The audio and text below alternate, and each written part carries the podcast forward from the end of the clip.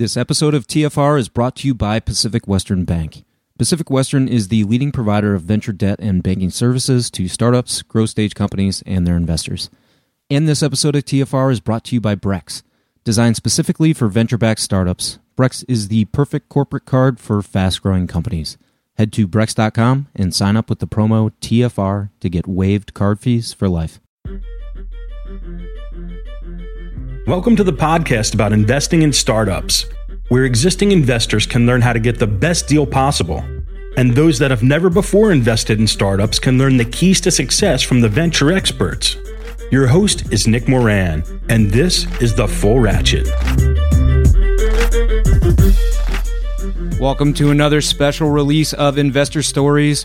On this installment, the experts discuss a startup that they did not invest in, why they passed, and if there was a key learning that now informs their approach. Here's the segment called Why I Passed. On today's special segment, we have Semil Shah of the Haystack Fund. Semil, can you tell us about a startup that you were very interested in but chose not to invest in and why it was that you passed? Yeah, I think, uh, yeah, there's a startup in New York where I actually wrote so the startup now is valued like well over $500 million by legitimate VC funds. It's a consumer brand company.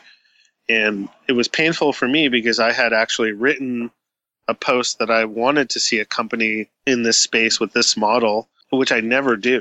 So that was rare. And then the intro was just thrown to me because I, I wrote this post by a friend and he was investing. And I had kind of a bad phone call, like in the sense that it didn't wow me. And i just kind of decided based on that like hey i don't i don't know if i buy that. And it's kind of frustrating in the sense that even though i didn't get to meet the person face to face and if if they were local i probably would have that investment could have probably geez more than returned my fund just one phone call. Wow. Uh, yeah so you know there's i have a few stories like that and every investor does you know how much time do you have? maybe pick out a key one where you learned a big lesson and maybe it's changed the way that you approach things now. Yeah, I think that I had known Gagan from Sprig for a long time. And when he started the company in the seed round, I could have easily just texted him and said, Hey, can I put in some money? And he probably would have said, Sure. And I remember, I remember thinking to myself, I, I just don't think that idea works. I kind of just dismissed it without just sitting down and taking a minute and you know that was a mistake of especially because I knew Gagan and he's very very special in terms of being a founder. He's a very special person. So I I used the reptilian part of my brain around thinking about the idea and categorizing it and dismissing it before really thinking about the ingredients and the other side of my brain. That also may end up being a costly oversight. On today's special segment, we have Peter Wilkins of Hyde Park Angels. Peter, can you tell us about a startup that you were very interested in but ultimately chose not to invest? And can you talk about why it was that you passed? You know, it's funny because we probably, I mean, we see a lot of stuff that's really promising. And so, this across many passes that we have. What we'll see is strong in the market, strong management team, but we don't have the domain expertise to really validate it. And that's why we pass, you know, promising, but we just can't add value. And we have to learn about that market in a way that we won't be a good partner. So we pass on opportunities like that. That's why we pass on a pretty consistent basis. I, don't have one to give you that was like, oh my God, we shouldn't have passed on that. I think there's a lot of ones that are really questionable. But at the end of the day, we know what the formula that we have, and our formula is to match human capital with entrepreneurs to help them drive success, and our financial capital follows that. So if we can't make that match, it, we pass. But sometimes it's tough to pass because we think there is a really promising entrepreneur that we should support, but we need to stay focused on what we do well. What about situations where you do have domain expertise, but you find this variable coming up more often than not? Strong startup, maybe the idea is great, but this one seems to come up frequently where ultimately you have to pass, even assuming you do have domain expertise.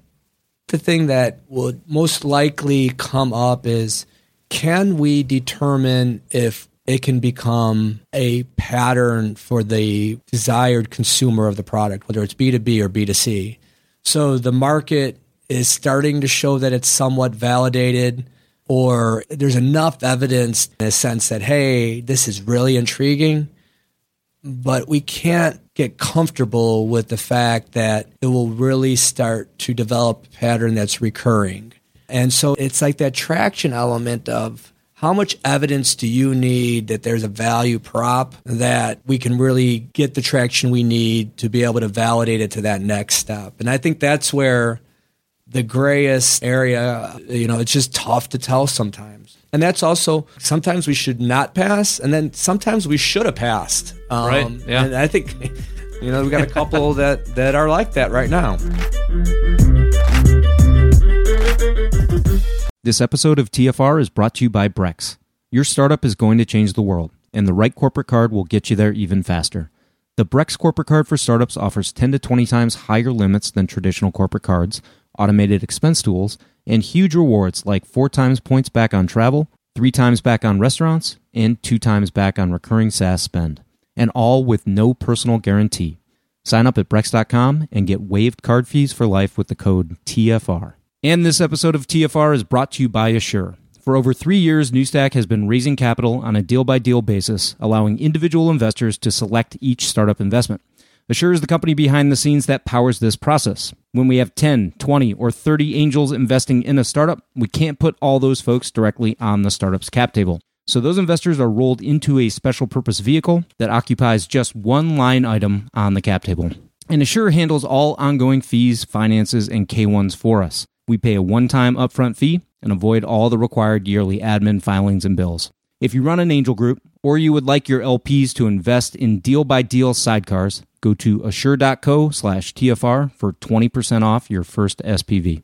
And this episode of TFR is brought to you by Pacific Western Bank. Pacific Western specializes in providing financial services to startups, growth stage companies, and their investors, helping to navigate financial obstacles by providing access to funds and expertise. Pacific Western's customized products and team of venture banking specialists provides a banking experience designed specifically with startups and VCs in mind. If you run a tech company or if you invest in tech companies, it's strongly advisable that you build a relationship with the folks at Pacific Western. Go to pacwest.com to learn more. On today's special segment, we have Andrew Parker of Spark Capital. Andrew, can you tell us about a startup that you were very interested in but chose not to invest in and why it was that you passed? Yeah, you know, I um I take the confidentiality of a pitch very seriously. I just think for a given entrepreneur, it, it really matters that they trust the VC across the table and not to disclose any information that's happening there. So I don't feel at liberty to talk about modern examples, but you know, there was one example that was published publicly by Paul Graham and also by Brian Chesky. This was in the case of Airbnb. So this was back when I was at Union Square Ventures. I was a uh, an associate in the room. So it's not like uh, I'm trying to take credit for sourcing this deal by any means. I mean, this was Paul Graham showing it directly to Fred Wilson. But so it was me and Fred taking the pitch. And, uh, and it was the three Airbnb founders on, on the other side of the table. And at the time, the company was called Air Bed and Breakfast. And they were articulating what the bed and breakfast market was, why they thought a kind of more uh, distributed version that leveraged people's homes, apartments, or even just couches could actually be a means of competing. You know, kind of coming in from the bottom up with like a cheaper solution. Sure. And um, and we thought the idea was super interesting intellectually, but because the company literally had the word bed and breakfast in its name, we couldn't help but just do like kind of a back of the envelope market sizing analysis to try and figure out, you know, like what is the market for bed and breakfast, and then what is the low end of that market, and how much could Airbnb reasonably grab of that market share? And so then how big would this company be in roughly three to four years? You know, just that's that was kind of the exercise we went through. And we managed to get to, you know, maybe like a $100 million worth of gross transaction value, of which we thought Airbnb's take rate could reasonably be somewhere in the neighborhood of 10%. I think at the time they were operating at like 11% or something like that. And so we thought, you know, okay, they could get to like uh, $11 million, and maybe it's even more like $20 million because perhaps we were too conservative in this case or that case or whatever. But we, we couldn't reasonably stretch ourselves beyond a $20 million you know, recurring revenue run rate. And we were like, well, that's not really venture scale. So there's something super interesting in here, but probably isn't for us.